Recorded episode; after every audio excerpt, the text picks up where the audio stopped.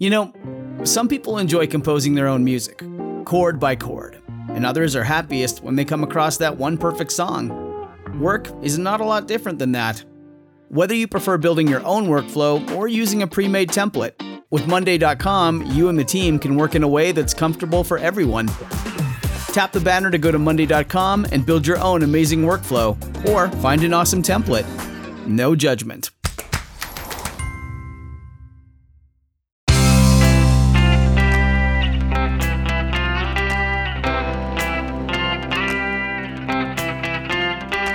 Changing your life one story at a time. This is the Chicken Soup for the Soul podcast with editor in chief, Amy Newmark.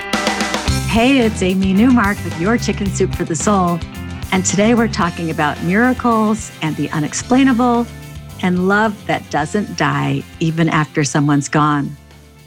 Sometimes the stories we publish seem pretty incredible, but I'm sharing them with you because they did happen to our writers and they can provide some hope of a continuing connection with someone you've lost. In our first story today, Cheryl James tells us what happened when she looked out the window one day at her husband, Don, who was working in the garden. Don had been through a tough year. His work hours had been cut back, and he'd recently lost his mom, Nita. Cheryl says, Don and Nita had been as close as any mother and son could be.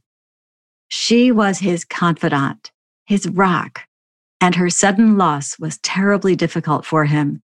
He missed the daily visits with her for coffee, swapping stories about family and friends, and sharing their differing views on politics. There was never a day that went by without him thinking of her and wishing he could talk to her just one more time. Don had not openly discussed his pain and grief with Cheryl, but she could see it. But they were building a new house, and that raised his spirits. And also, spring was approaching, and he brightened every time the subject of planting a garden came up. On the day that Don started working on their very first garden, Cheryl looked out the window to see how it was going. There was a glare from the sun, but she could see Don standing at the edge of the garden and a woman standing beside him, dressed in a black coat and wearing a headscarf. Cheryl thought that was strange. It was a warm day and you wouldn't need a scarf. And who was this woman? Maybe a neighbor, she decided. A few minutes later, Don came in through the garage to the kitchen. He had a strange look on his face. Cheryl asked about the woman he'd been talking to. What woman? he asked. The woman who was beside you at the edge of the garden, she replied. Don continued to deny there had been a woman, and Cheryl was getting upset. She was about to cry when Don said, Cheryl, it was mom. I saw mom. She asked him what he was going to plant. And after he told her, she disappeared. Don thought he dreamt it and he hadn't planned to discuss it with Cheryl. Cheryl says Don believes his mom may have appeared for a reason to let him know she was okay and to help mend his broken heart. As to why she appeared to me, I can only guess that it was simply for confirmation to Don that her visit was real. Sylvia Maurice has another story along these lines. Her story started one October day when her husband Gary realized his wedding ring wasn't on his finger. They searched every inch of the house, his truck, and her car. They searched the garage, the workshop that he had been building, the front and back lawns, the flower beds, and the driveway. Gary had lost weight due to diabetes, so they decided the ring must have fallen off his finger one day when he was driving and he had flung an apple core out the truck window. Sylvia decided that if they didn't find his ring by Christmas, she'd buy him a new one as a gift. But then Gary was diagnosed with cancer and he died before Christmas even came. Sylvia had lost the man she'd married at age 19, 37 years earlier. He was only 56 when he died. She drifted through the next few weeks, learning how to do the maintenance projects around the house that Gary used to do. The next fall, Sylvia went away to visit relatives during the week that would have been her 38th wedding anniversary. When she got home, her son said he had something to show her that might make her sad, but he thought it would make her happy too. Okay, she said, show me. Her son pulled Gary's wedding ring from his shirt pocket. He said he'd been in the garage and seen something shiny right in front of the garage door.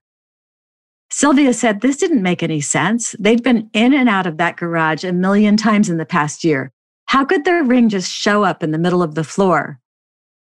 Well, it did. And she took that ring to the jeweler and had it resized for her. And now she wears her wedding band and Gary's. I'm Amy Newmark. Thanks for listening to the Chicken Soup for the Soul podcast today. Make sure you subscribe to it on Apple or Google or wherever you like to get your podcasts. That way, each new episode will be automatically downloaded into your phone. If you'd like to learn more about the book that contains today's stories, Chicken Soup for the Soul Miracles and Divine Intervention, you can find it on our website, chickensoup.com, by clicking the podcast button and looking at our featured books. You'll find the book at Walmart, Target, Barnes & Noble, your local bookstore, and of course on Amazon.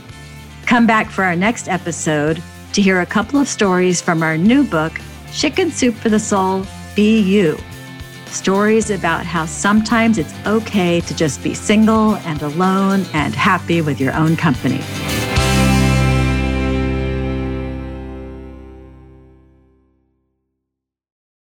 Our family has grown. Welcome to the world, Hanna Baby. Introducing a new collection, Hanna Soft, made with Tencel. It's so breathable, with stretchy comfort for all of baby's first moments. And it's cool and gentle on their skin all year round. Entrusted Hanna quality for your most precious gift. Hanna Soft, made to last. Shop now at hannaandersson.com.